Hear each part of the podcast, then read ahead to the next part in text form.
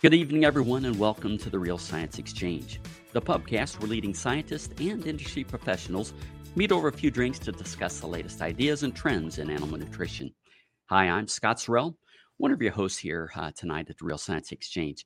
Tonight, we're back for another installment of the Journal Club, modeled after the traditional journal clubs convened uh, at universities across the country and even around the world. We'll take a closer look at some of the newest uh, research published in the Journal of Dairy Science. In this episode, we'll be reviewing two complementary papers stemming from the recent USDA research study. Dr. Bill Weiss, our fearless leader here uh, for this segment. Uh, Bill is a um, emeritus professor from the Ohio State University. Um, we recently celebrated our 50th Real Science Exchange episode, and this is our fourth journal club. Bill, welcome back to the Real Science Exchange, and thank you for joining us here once again tonight. Uh, before we dive into the paper, um, have anything uh, interesting in your glass tonight? Well, I'm kind of fighting an illness, so I've got tap, Cincinnati tap water in my glass tonight. All right. Very well. Well, stay, stay, stay, uh, stay healthy there. Uh, also joining us tonight at the pub is Dr. Clay Zimmerman and Dr. Glenn Ains. Both are part of the technical service team here at Balchem. So, welcome to the exchange, gentlemen. And uh, what are you guys enjoying for the conversation tonight? Clay? Scott, I, I've changed it up a little bit. I've got I've got some Irish coffee here. All right, nice. And Glenn? I'm uh, drinking a High Five, which is a local um, IPA, comes out of uh, Fort Myers, Florida, over there, and uh, it has to be in an insulated mug because it's a little muggy here in Florida today. Yeah, yeah. Well, interesting that you uh, you mentioned IPA. Used to be a uh, a total IPA drinker, Glenn, until one night at your house there in, in Hamburg, New Jersey, you introduced me to uh, Templeton Rye on the rocks, and I enjoyed that. And since then, I've kind of been uh, a bit of a, a, bourbon rye enthusiast. So tonight, I've actually got uh, Templeton Rye in, uh, uh, well done. commemorating uh, you getting me started on this obsession. So thank you for that, I think. My pleasure. Yeah. Uh, Bill, to get us started, uh, would you mind introducing the papers and telling us why you uh, selected them? Tonight's pubcast stories are brought to you by ReaShure Precision Release Choline. ReaShure is the most researched encapsulated choline on the market today, consistently delivering results to your transition cows of higher peak milk, reduced metabolic disorders, and even in utero benefits to her calf, leading to growth and health improvements.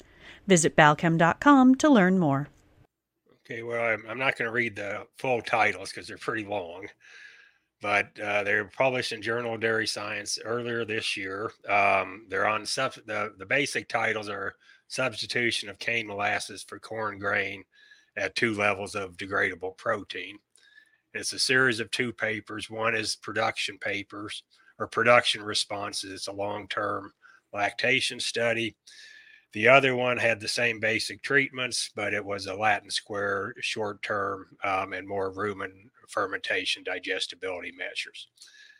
The, the reason I picked this one is we, we do try to stick with uh, papers that have some ap- direct application, and feeding molasses obviously can be done today if they want.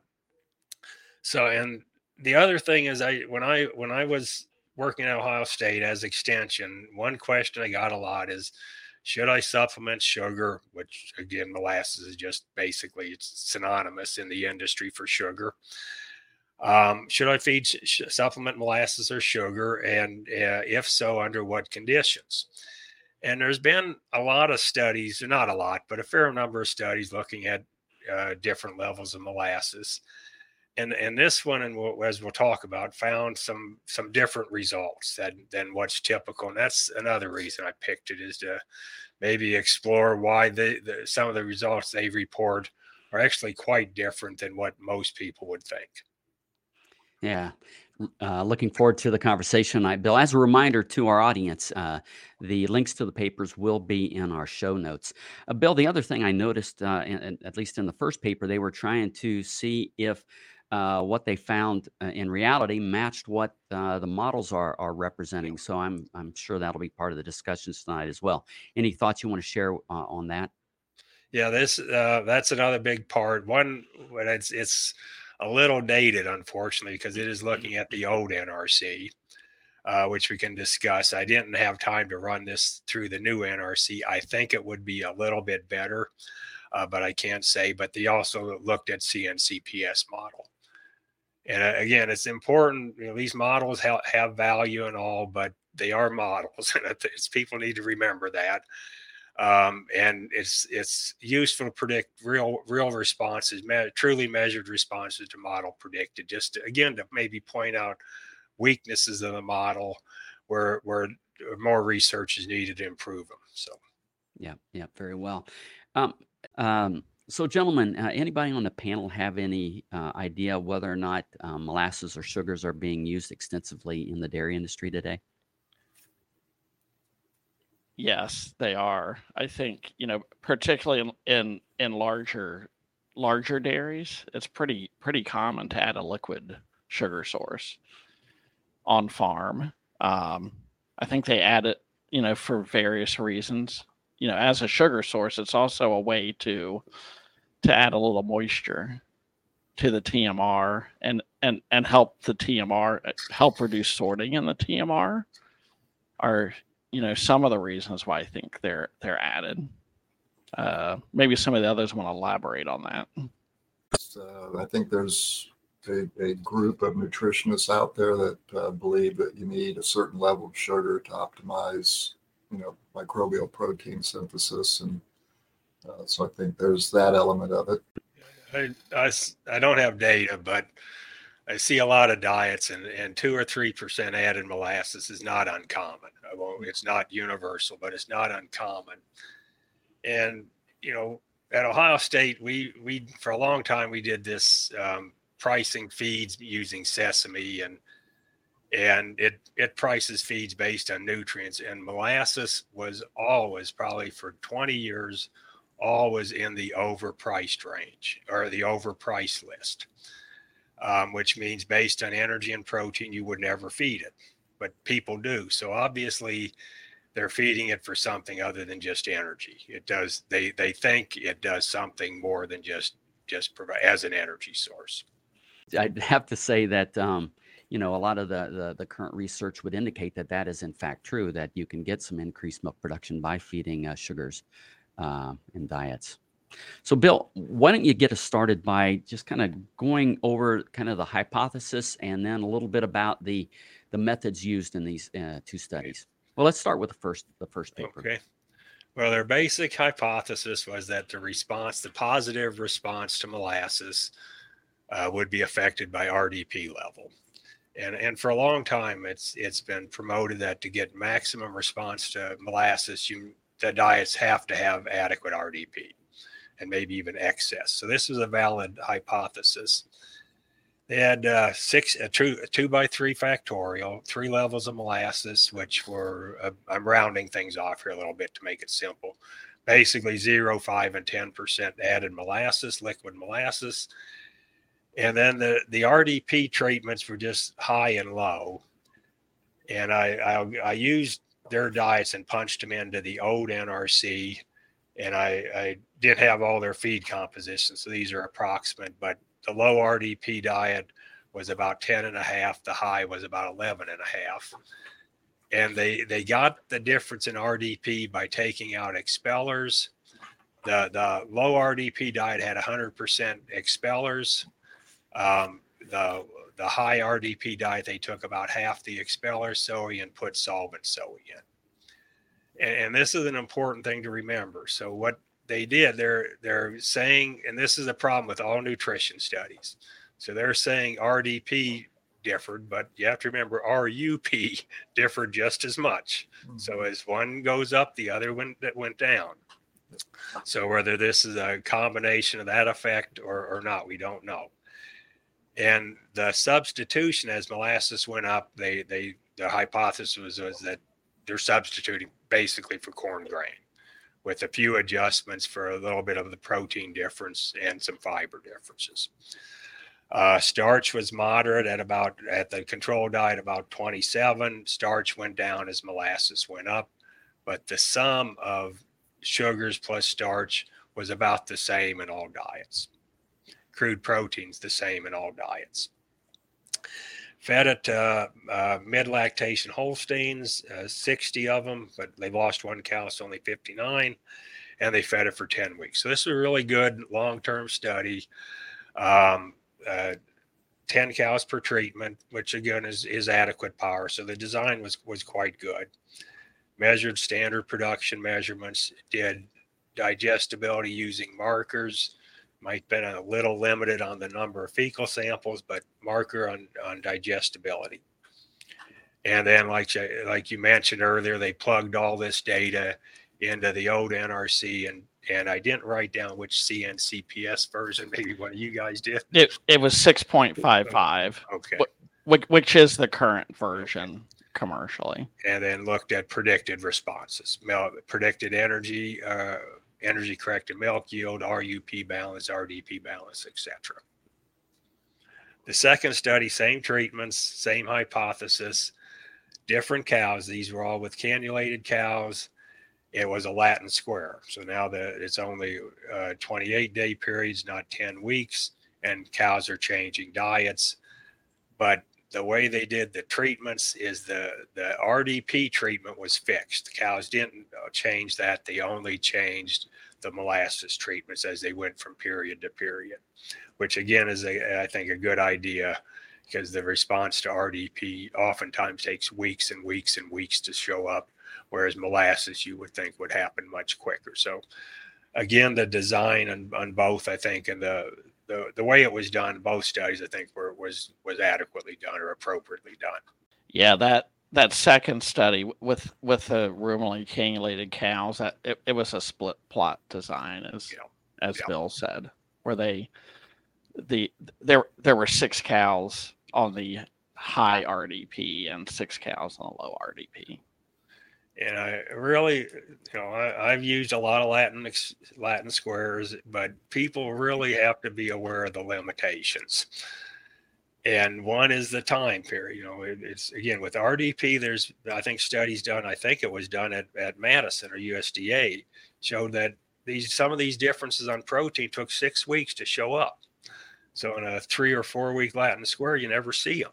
And so hmm uh, you really have to evaluate Latin Square experiments carefully. But again, with what they did, I think they they captured most of the issues with these short term studies. Now, is that because it takes a while for the uh, the microbiome to adjust to the different carbohydrate source? It's a good question. uh, it, it, is, it may be um, that that would make the most sense because a lot of it is an intake. They just slowly, as you're, if you have a, a diet low in RDP, if it's really low, it shows up quickly. But over time, intake starts separating between treatments, then production follows. But the, the mode of action, I, I can't tell you why some of these things have such long legs. You know, the other thing, Bill, I think that these were relatively late lactation cows. Does that have any implications for the results we may have seen? Well, the the one study, the production study, was at 110, so I'm going to call mid lactation. Yeah, the other one, again, I didn't write that down, but they were later than 110. About 185 days. Okay, so and that, that all you always have to look at that. Um, if but 110 days is is I think that still be high production, high intakes, more likely to get a response. Late lactation, you know, a lot of times cows don't respond to anything and and so you have to be careful on that. But at least the production study, I don't think I would not categorize it as as late lactation. And they that production study they, they averaged 100 pounds of energy corrected milk so so de- decent production or actually good production but you know by today's standard very good production so why don't we dig into some of the results in that you saw from that first trial bill what are some of the key uh, key findings and key surprises? Okay. Well, again, one reason I picked this is the the expected response to molasses is increased intake, increased production. Not excuse me, not necessarily, you know, uh, more efficiency, but they're going to eat more, they're going to milk more. And these cows didn't read the book. they they got a linear a linear decrease in intake as molasses went up, intake went down, and milk and milk components, most milk components, did exactly the same thing. They went down. And, and again, that's what I why I picked this is why did these cows eat less with molasses? Again, that's not expected. And a lot of times we learn more from negative results than positive because then it may tell you under these conditions, if you can figure it out, you know, you don't want to feed molasses. Um, but uh, so I, yeah, we really need to look at contrary results carefully because you can learn a lot. Um, and intake went down, I think, a couple kilos. I didn't write, I just Yeah. wrote down linear, but it was not a trivial drop. Yeah, it was it, it was a. it, yeah it was a five pound drop in dry matter intake, Which that's that's a lot a lot of energy. and and the the efficiency stayed the same. So Yep. right, the the drop in milk coincided with Yeah. that drop in intake. Yep. And you, when you look at dig- they did measure digestibility, that was largely unaffected. And you know, one if efficiency, if a nutrient's going to affect efficiency, a lot of times it's via improved digestibility. That didn't happen here. But you could argue a little bit as if intake drops five pounds, you kind of expect digestibility to go up a little bit, just because of of intake uh, effects. It's not a big effect, but it's there, and that didn't happen. So there might be some some potentially negative effects on digestibility that are masked by the lower intakes. I guess the thing I'd like these guys to discuss and help me with is why did intake go down? because again, this isn't you can't blame the the experimental design. It was a well designed experiment, and, and that's that's the uh, that's the big question because that that explains all the other results. Is it's, it's an intake effect. And they got different results between these two papers when Oh, it came to intake. Yeah. very uh, So, but but we'll concentrate on this first paper with the you Yeah. know the production study first, and of course they they hypothesize that that in this case the drop in dry matter intake was due to increased VFA production Yeah. and uh, perhaps increased propionate depressing intake. Now these weren't really early lactation cows, where I don't know. I would think you might expect that more, mhm. and even earlier lactation. But um, I don't know. It's a it's it's a good question. It's, it was a dramatic drop in dry matter intake. They did have the control cows had, you know, with the zero molasses, had very good dry matter intakes. yep. Like I think they were up around sixty. Uh, Twen- uh, 28 29 yeah. do the math. So Yeah, so like 62 pounds of dry matter intake, but they, yeah, they they saw two kilo drops in dry matter intake. And you know the the propionate is is you can't disclude it or exclude it in a lot like one another big study at at this was at the Forage Center as well and this has probably been 10 or 15 years ago or more from Glen Broderick who found nice increases with prop uh, in that study high moisture corn went out molasses went in so that you know high moisture corn produces a ton of propionate Mhm. so maybe that maybe molasses actually produced less. This was dry corn and it was moderate starch, you know, 27% starch. So it might be that propionate production did did increase with molasses, where in some other studies with higher starch or more fermentable, it might not go up. So maybe at, at moderate starches, you don't see much benefit from from molasses with dry corn. So what one thing I noticed in this paper, so they it, it, it was a 10 week study. So they were two weeks on a covariate diet and then and then eight weeks on the treatment diet. But they the covariate diet varied quite a bit in ingredient sources. Right. They they were on high moisture corn as the grain source. Yep. Prior to this, they were on different protein sources. They were feeding canola meal and and some other protein sources. So so all the cows changed Yep. from the corn source and a lot of the protein sources. as the, as as they went went to this diet, um, I was calculating out um, on a dry matter basis. You know, so they these cows were on they were on ground dry corn and molasses uh, during the treatment phases. So the the zero molasses treatments, they were eating about 11 and a half pounds of dry matter from from the from the ground corn.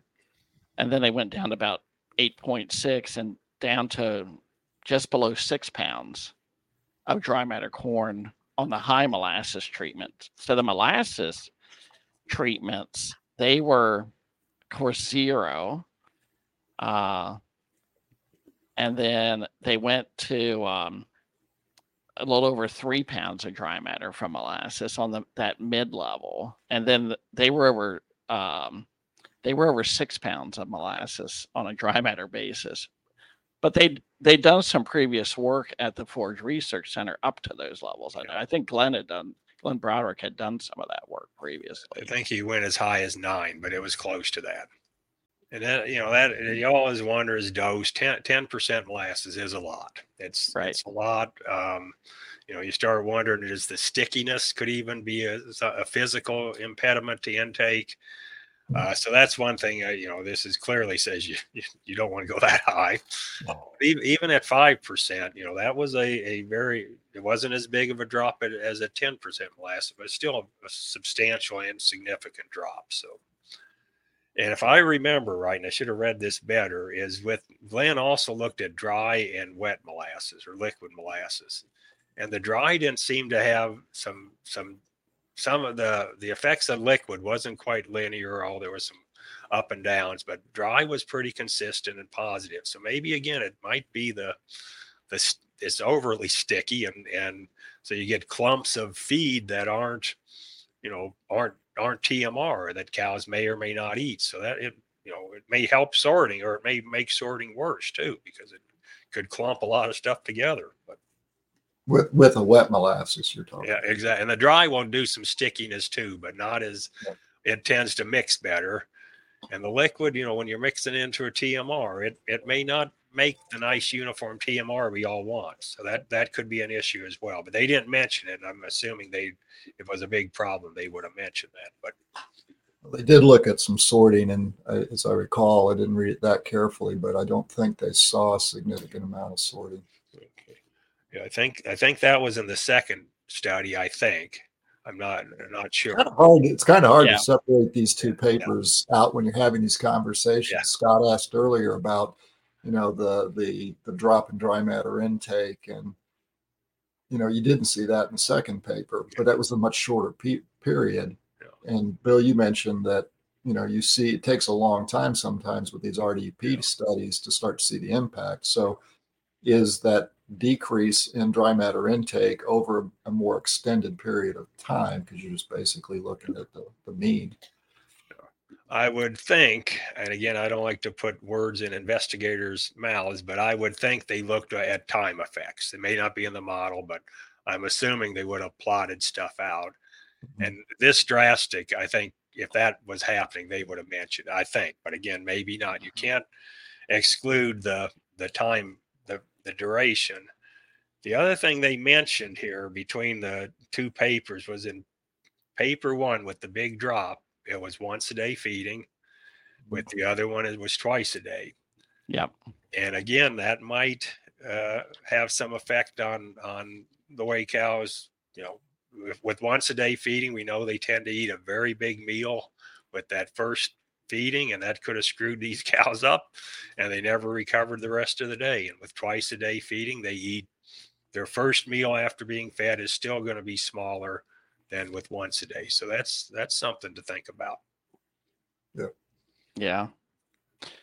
So the only thing that the only key parameter that uh, from a production standpoint that wasn't negatively affected by the increasing molasses doses in this case and, and the decrease in corn was was uh, fat right milk milk milk milk fat yield held yep.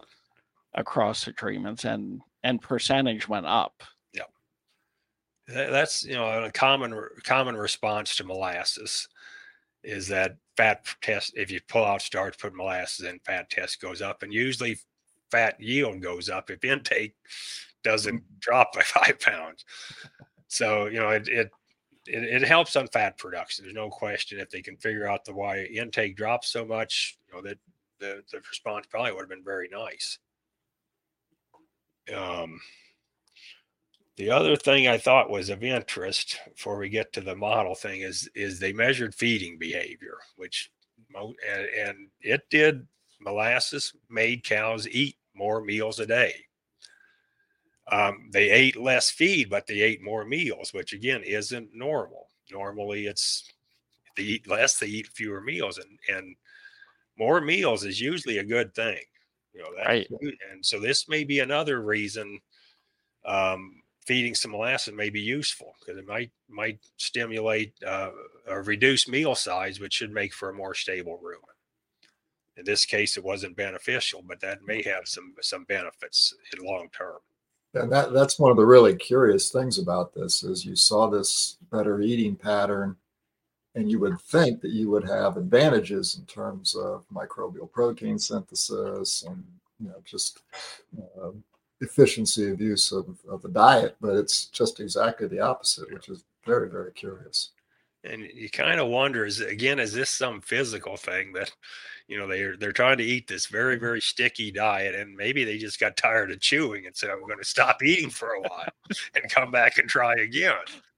Uh, I've never seen, I've never seen diet with, with 10% molasses. I don't know what the consistency would be, but yeah, I, I have it has to have some effect on that. So, would there be a palatant, uh, um, something to do with how them liking the, the, the sugars, of the molasses, having them go back more often? Could that be part of it? It, it could, but you'd think if if it was just that, they'd also eat more. You know, they they'd go, they'd make more meals, but they'd eat more total dry matter. And you know, it, to us, at least to me, you know, I like sweet things. I'm going to eat more, but we we got to be careful about putting human attributes on cows and whether they like sweet or not. You know, I I don't know. It it uh, I'd say based on a lot of the other intake, it other stuff is definitely not anti-palatable. But whether that's the reason we're getting these effects or not, I, I just don't know. You know, unfortunately, uh, Dr. Mary Beth Hall was unable to join us tonight. I'm, curious, Bill, if you've had any conversations with her and uh, what's some of her thinking related to these questions? Uh, we've talked a bit on this, and and the probe theory is is the the biggie that all this big chunk of molasses, increased propionate production went to the liver, and via the, the hot theory of Mike Allen's, that reduces feed intake. And it, it kind of fits. I mean, they, the, the, the other study where they did a lot of rumen stuff, propionate wasn't higher, but what they're arguing is it's really a, a short term regulator. You know, propionate goes up, the cow stops eating, and that could explain the the more meals. Um, presumably, they didn't measure it. The meal size has to be down. If if they eat more or eat less but more meals, then the amount eaten per meal has to be less. That fits the propionate theory. So it may be uh, this this short term thing uh, or the the effect of, of, of propionate on short term intake regulation, and that's the the thing that I think that they're really putting their hat on is that. And I don't know. I didn't ask if they're going to continue work in this area. I should have, but I was actually surprised when they cited that about 42% of VFAs coming out of molasses was butyrate, and about 42% was propionate, which I would not have expected that. You know, um, so.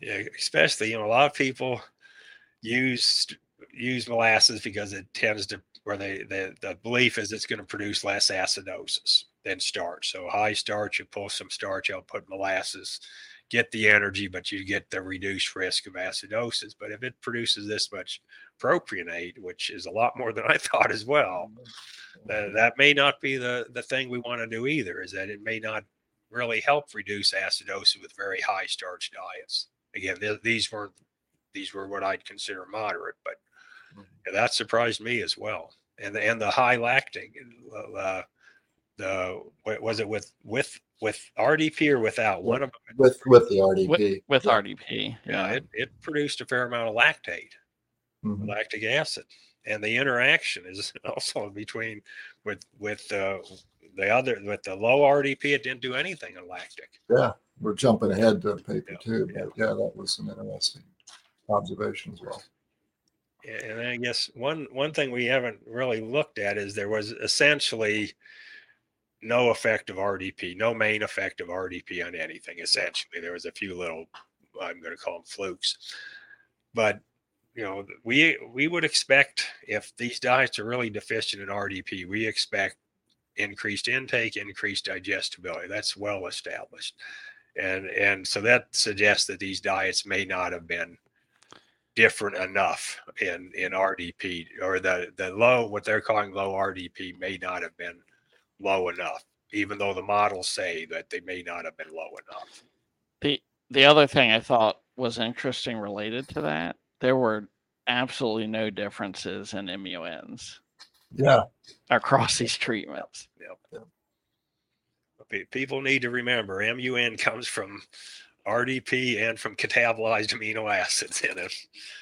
Crude protein's the same and milk protein's the same. You can almost bet MUNs are going to be the same, almost all. So it's not just RDP that makes MUN. So Yeah, Bill, are sugars uh, absorbed across the rumen wall? I don't think so, but I'm gonna. I would. I would not think so, based on what we know on absorption. I don't think they have, because they'd have to have glucose receptors, and I just. I don't know, but I'm gonna say I doubt it. Okay. And I'd almost, you know, with as rapid as these things ferment, I don't know if there'd be much of a chance for it to even get absorbed before it's turned into prop and and butyrate. So, Right.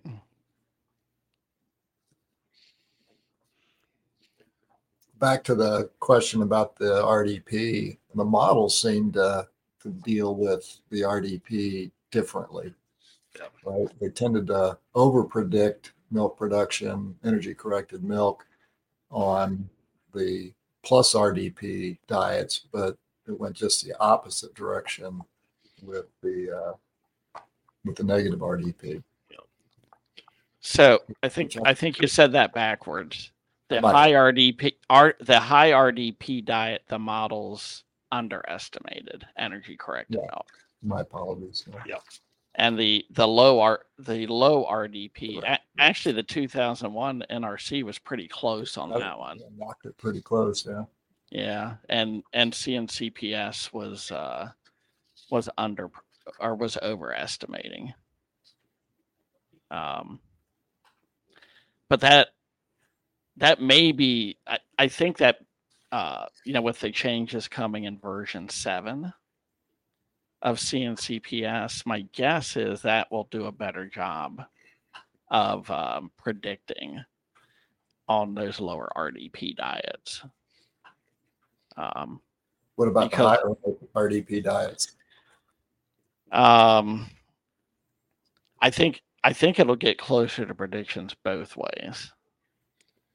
Um, Yes, one thing I and I'm I'm not that familiar with CNCPS, I want to be very clear on that. So you guys can talk more on that. But on NRC, a lot of people get confused and think any allowable milk equals predicted milk. It it does not. It has nothing to do with predicted milk. it simply says if the cow eats this much energy, you take out maintenance, there's enough energy left to produce this amount of milk. You, you can get energy allowable milk from a dry cow. But so you really, the, the comparison they make on milk is they need to take, they have body weight change. That's, that's milk potential. And they really need to mhm. convert that to milk and say this is the energy allowable milk.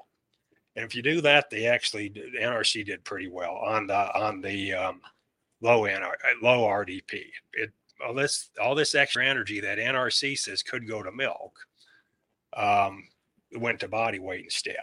So just be be careful on when you evaluate papers. if they're looking at allowable milk and actual milk because they're they are not synonymous. Uh, NRC did not partition energy. And so it just says this much energy. If it all went to milk with zero body weight change, this is how much milk they produce. So I, I, I do think they are overstating the excess. The the the the over prediction is really not as over predicting as they think. It's actually pretty close, at least with the NRC model. The under predicting is another question. That's they, these cows should not be losing body condition. They didn't. So then that's that's a, a true error, but the over prediction was probably not. So, so Bill, I know you addressed this a little bit earlier, but but I've got to ask the question again. How how do you think the 2021 NASEM would would predict relative to 01? It, it it won't predict the lower intake. I guarantee that that will not happen. Um, because it would predict with the with the intake equation, it's going to produce predict essentially equal intake because the things that affect in the predicted intake didn't change among diets. Um, so I wouldn't predict that. It would on the the um, it would my guess it it would with with molasses added in, taking out uh, corn starch, energy will go up. And megacalories per kilo will go up a little bit. At ten percent, it may go up, you know, substantial, but not a substantial, but a measurable amount which would mean you'd get more milk. If intake was the same, you would get more milk. If you adjust for the intake, um, I, I, think it would do pretty well. I don't the this RDP difference, though. My guess, and again, I'm going to actually do this sometime when I have some time, is that it would predict a difference in in um, the the RDP differences. I think would be better estimated than the old one. but I, I, do think on the energy side, if you just the either if, if intake went down, milk production would not go down as much as the model predicted. Energy allowable milk would not go down as much because they're going to get more energy per kilo. So, so what implications, if any, does this uh, data have for uh, the models? be be careful about. I don't think they're doing well on molasses addition, uh, on predicting responses in in to molasses. Um, on the protein thing, again, I'm not going to comment on CNCPS. I'll let these other guys do on do it. The they it's not. I think the old one clearly always overvalued, always overstated protein requirements, or I shouldn't say always, but generally protein requirements were too high on the old one. The new ones are going to be lower, so hopefully it will fit fit better. But be careful with high molasses diets. I don't know how well these models will predict responses.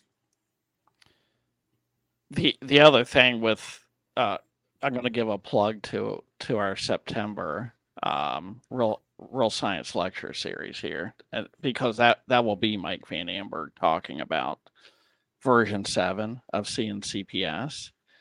But uh, my understanding is that will have the ability to better model the diurnal variations in ruminal ammonia levels, which which should help better predict yep. what would be happening here. Yep. Should we try to duplicate this data before we really start thinking about making changes to the models? uh you know no model is ever going to be perfect um you always you know you want to you always be careful of any study but you know there's something i'd really think this this data and this should be really evaluated carefully with these models to see or take like broderick's data see how the models predicted it where it got did what we think and then see where this one differs where it didn't do what we think and go from there. But uh, again, there's a reason these cows did what they did.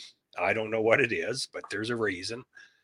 And maybe these models might have using using molasses studies where cows eh, were were were better and this study find out what what really is being predicted differently and maybe that will help answer the question.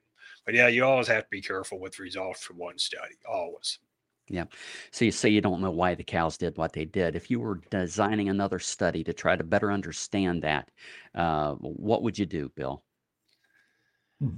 Okay one again if it's just the the concentration you know I, I don't think 10% molasses is, is practical either. So I, I would cut it at a lower level, max it out at 6% or something, three and six, something like that, to just eliminate maybe too much. Uh, on the protein end, I would probably, um, if I wa- worried about RDP, I would probably have um, two different crude protein levels. In other words, fix RUP at some number mm. and feed 10%, 8, 9% RDP and 11 or 12% RDP um, to really isolate the effect of RDP. Not again, because, you know, they might have fixed the RDP, but then induced an RUP deficiency. You just don't, don't know. Mm. Um, I would, would look at that. Um, and that, that would be to me the biggest on the, on the treatments. Uh, that's probably the biggest changes I'd make. I, I guess one I asked these guys one other thing when I looked at some of the other papers, this paper had the lowest NDF of, of the papers I looked up. This this was about 26. The rest were about 30. Do you think right. that might been been an issue? Yeah, I was wondering that too. They um it's brown midrib corn silage, first of all. It's all BMR corn silage. And it, again, if you look at the covariate diet versus the treatment diets in that study, the uh, the covariate diet was higher was higher in, in alfalfa silage.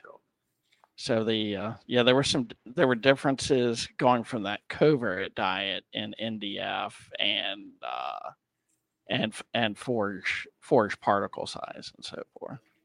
Yeah. So, you know, may, maybe with these, I'm not going to call it marginal because there's no data support that this was low, but it, you know, with, with maybe marginal fiber diets, maybe these very high molasses, maybe it's just uh, they didn't have enough fiber to, to counteract these very fermentable uh, diets.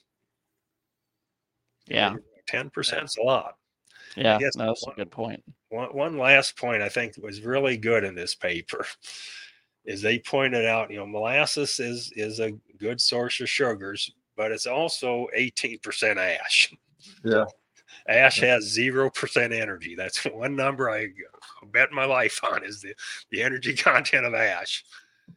And ash can do some. They didn't. I, I, I do want to criticize a little bit. They didn't report the mineral concentrations in these diets. They reported ash, but you know, you add that much ash to diets, you know, you can screw things up. And so, you know, the mineral balance that you have to pay potential potential uh, with molasses. You are you are adding a lot of minerals, and that has to be taken into account with formulation. You're adding a lot of potassium when you add molasses, yeah, right? Yeah. Uh, four or five percent K. It's got a lot of all the DCAD. It's got a lot of chloride. Um, it has a not not on sulfur. It has some sulfur, not as bad as distillers, but 0.6, 0.7 percent sulfur. Uh, which again, with if they didn't make an adjustment in their diets on sulfur, if you had 10 percent molasses with 0.6 percent sulfur, that's a fair amount of sulfur. That can be some negative effects. Uh, and then a uh, fair amount of sodium, but it, K is by far the biggest biggest mineral in it, which usually is a good thing for lactating cows. But it is counteracted by the high sulfur, the high chloride. We started our discussion with uh, uh, a commentary about how many uh, dairy farmers are currently using molasses. What are the implications for people that are are feeding molasses? What what would your recommendations be basis uh, this study, Bill? I'd stick with moderate inclusions, two to three percent, which again I think is is the I won't call it the industry standard, but very common. That's a very common inclusion rate. A lot of the data support that that level of supplementation. this paper would suggest if you are kind of low in, in forage NDF or using highly fermentable forage sources like BMR, you might consider yanking it. It may not have the benefits you think it's having. If it's a typical forage diet, uh, standard corn silage, NDF's around 30 or so. Um, this, this I, I'd stick with it. But if you're going lower in forage, consider reducing or eliminating molasses. But two, three percent, I think this this paper would not discourage me from supplementing two or three percent molasses. Anything else we need to discuss relative to this paper? Not for me. Okay. What about the second paper? Have we covered that adequately, or are there some items that we need to discuss there? I, I say I'm not a rumen guy, but I, I say in general it fits the production data. It, it the, the big difference though was intakes, and these were high intakes. I remember 30 kilos or something. Right. Didn't, didn't change. That's an important thing. At these later lactation cows, no effect on with again a 28 day period Latin square, no effective intake, and then no effect on on production as you'd expect. Which again, I if if I was uh, these investigators, I would really feed all this stuff in and try and figure out what's what's going on. The the two the to me the the change in the 1x to 2x that's an intriguing idea. Is that the problem? Is if you're going to feed molasses plan on feeding 2x I, I i'd like someone to do a simple nice simple experiment on that. That to me would be a nice thing to do. Um, but I think in general it, it fit fit the production data if you if ignore the intake effect. Yeah, the, the, the inconsistency that I saw was that they saw no change in propionate between treatments. Yeah. So when you start using propionate as a possible explanation of the first paper's results, this is inconsistent. Uh, I I interpreted it that way at least. Um, so not sure what exactly to say about that. Yeah. And that that again with these once a day feedings, the Yep. the meal patterns are very different, and that that might be where again that first really big meal after first time after the only time they're fed that might have if there was a propionate thing that might be where the effect did and with the 2x it's it would be less less dramatic so Now, in in in the second paper, uh, yeah, definitely different outcomes as far as intake and and production. They they did start to see some a little interaction between RDP level Yeah, yeah. and molasses level. Yep. On with respect, uh, I gotta look here. So, On- so so milk fat yield, it was it was actually a uh, it was a quadratic effect there. That that uh, that uh, mid level of molasses uh, okay. with a with a high RDP uh, saw an increased fat yield hmm uh, compared to the low RDP. Yeah. and there's some tendon there's a tendency there for a higher um, milk protein percent with on the high RDP diet. Yeah. There's a lot of variability in the study, um, you know, from a statistic standpoint, but they're um, um, numerically that's a pretty big difference in What- in milk protein percent, al- almost two tenths of a point. Yeah, I think with um, again the first experiment, I think plenty of power for when when you do factorials, you set power up to detect interactions. That's that's why you did the experiment. With with this one with twelve cows, uh, it was twelve cows, right? So Yeah. thir- thirty six cow periods. It, it is that's that's less power. Again, it's a lot of power for main effects or for non-factorial things, but for interactions, that's getting I'm going to say marginal. It's it's better than most people do. I want to say there's more power in this than most Latin squares, but again, for interactions, it's a, a little, especially with a split plot interaction, it's it's a little bit limited. Yeah, the only other thing that I would comment about was they there, there's clearly some differences in the fermentation patterns uh, between the the treatments, and they do allude to the fact that uh, they think that maybe looking at microbiome down the road might be an interesting thing to do to see if we're seeing shifts in microbial populations that might have uh, some interesting ramifications. Yeah. And with with the technology we have now, that's getting to be pretty easy. I don't know how to do it, but it's getting to be, be pretty easy. Yeah, exactly. So, um, and I think you're going to see more and more of that just because it now it, we can do these things with molecular biology that we could never in the past do. So. Bill, any final thoughts on that second paper? I see that they've called last call. Want to make sure we get the get the information in that you want to you want to share. No, I, uh, again, I if uh, you, you with these series, I think it's always important to read both papers because if you don't, you you would have missed the the the short term. What I'm going to say fermentation study, the very different intake results you would have overlooked. But again, a lot of times these fermentation or digestion studies support the production studies. And again, if you correct for the uh, the difference in intake, they I think they are relatively supporting. So. All right. So with last call, uh, I'm going to have each of you guys talk about kind of the, the key takeaways, key implications for uh, dairy nutritionists, dairy farmers. Um, Glenn, would you mind if we start with you? Tonight's last call question is brought to you by NitroShure Precision Release Nitrogen. NitroShure delivers a complete TMR for the rumen microbiome, helping you feed the microbes that feed your cows. To learn more about maximizing microbial protein output while reducing your carbon footprint, visit balchem.com slash nitrosure.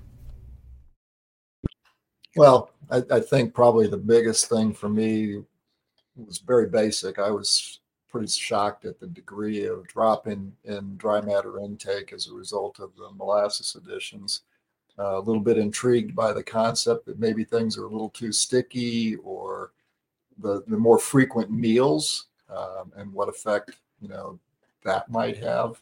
Um, and then I definitely, from the second paper, it just seems like there's some clear shifts in uh, in the fermentation patterns, um, and I'd love to see them do that microbiome study to see what actually is uh, potentially going on there. So, all right. all right, thank you, Glenn. Clay, what say you? Well, I think Bill hit on a lot of important things uh, a little earlier when when he was summarizing some of this, but but yeah, the uh, the researchers were they were they were shocked at the at the results with the the reduced dry matter intake in in that first study on on the production side. So I am I am, I am intrigued by Bill's comment about you know the lower NDF levels, and especially with you know with highly digestible fiber in the diet, if that's maybe playing some role here as well. So um, it uh, I I would say that that that would be a watch out here in that in that case, and and of course the high level of additions of molasses was a quite a high level compared to what we would typically see in the field. Very well. And Bill, any final thoughts?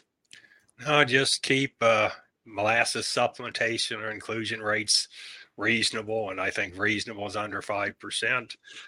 I think these papers show that feeding behavior or feeding management may have, may, because it's not been tested, but may have a big effect on responses to, to diets. And lastly, nothing works 100% of the time and this this shows that. That's why we replicate experiments so you know it's not nothing is ever going to work all the time. All right thank you for that bill. looking forward to hearing what you find out when you run this through the new NASEM model. I, I will yeah. I'll let you know. All right sounds good. Well thank you bill. Uh, this has been an interesting conversation. Thank you for bringing these two papers to us uh, Clay and Glenn, thank you for uh, once again being part of the uh, Journal Club uh, experience. We appreciate having you here and look forward to the next time. Uh, it's been very interesting conversation and should have implications for uh, years to come. And as always, want to put a big thank you out there for our loyal listeners for stopping by once again here at the Real Science Exchange to spend some time with us. Hope you learned something. Hope you had some fun and hope to see you next time here at the Real Science Exchange where it's always happy hour and you're always among friends. We'd love to hear your comments or ideas for topics and guests. So please reach out via email to anh.marketing at balchem.com with any suggestions, and we'll work hard to add them to the schedule. Don't forget to leave a five star rating on your way out. You can request your Real Science Exchange t shirt in just a few easy steps. Just like or subscribe to the Real Science Exchange and send us a screenshot along with your address and t shirt size to anh.marketing at balchem.com. Balchem's Real Science Lecture Series of webinars continues with ruminant focused topics on the first Tuesday of every month, monogastric focused topics on the second Tuesday of each month, and quarterly topics for the companion animal segment. Visit balchem.com slash real to see the latest schedule and to register for upcoming webinars.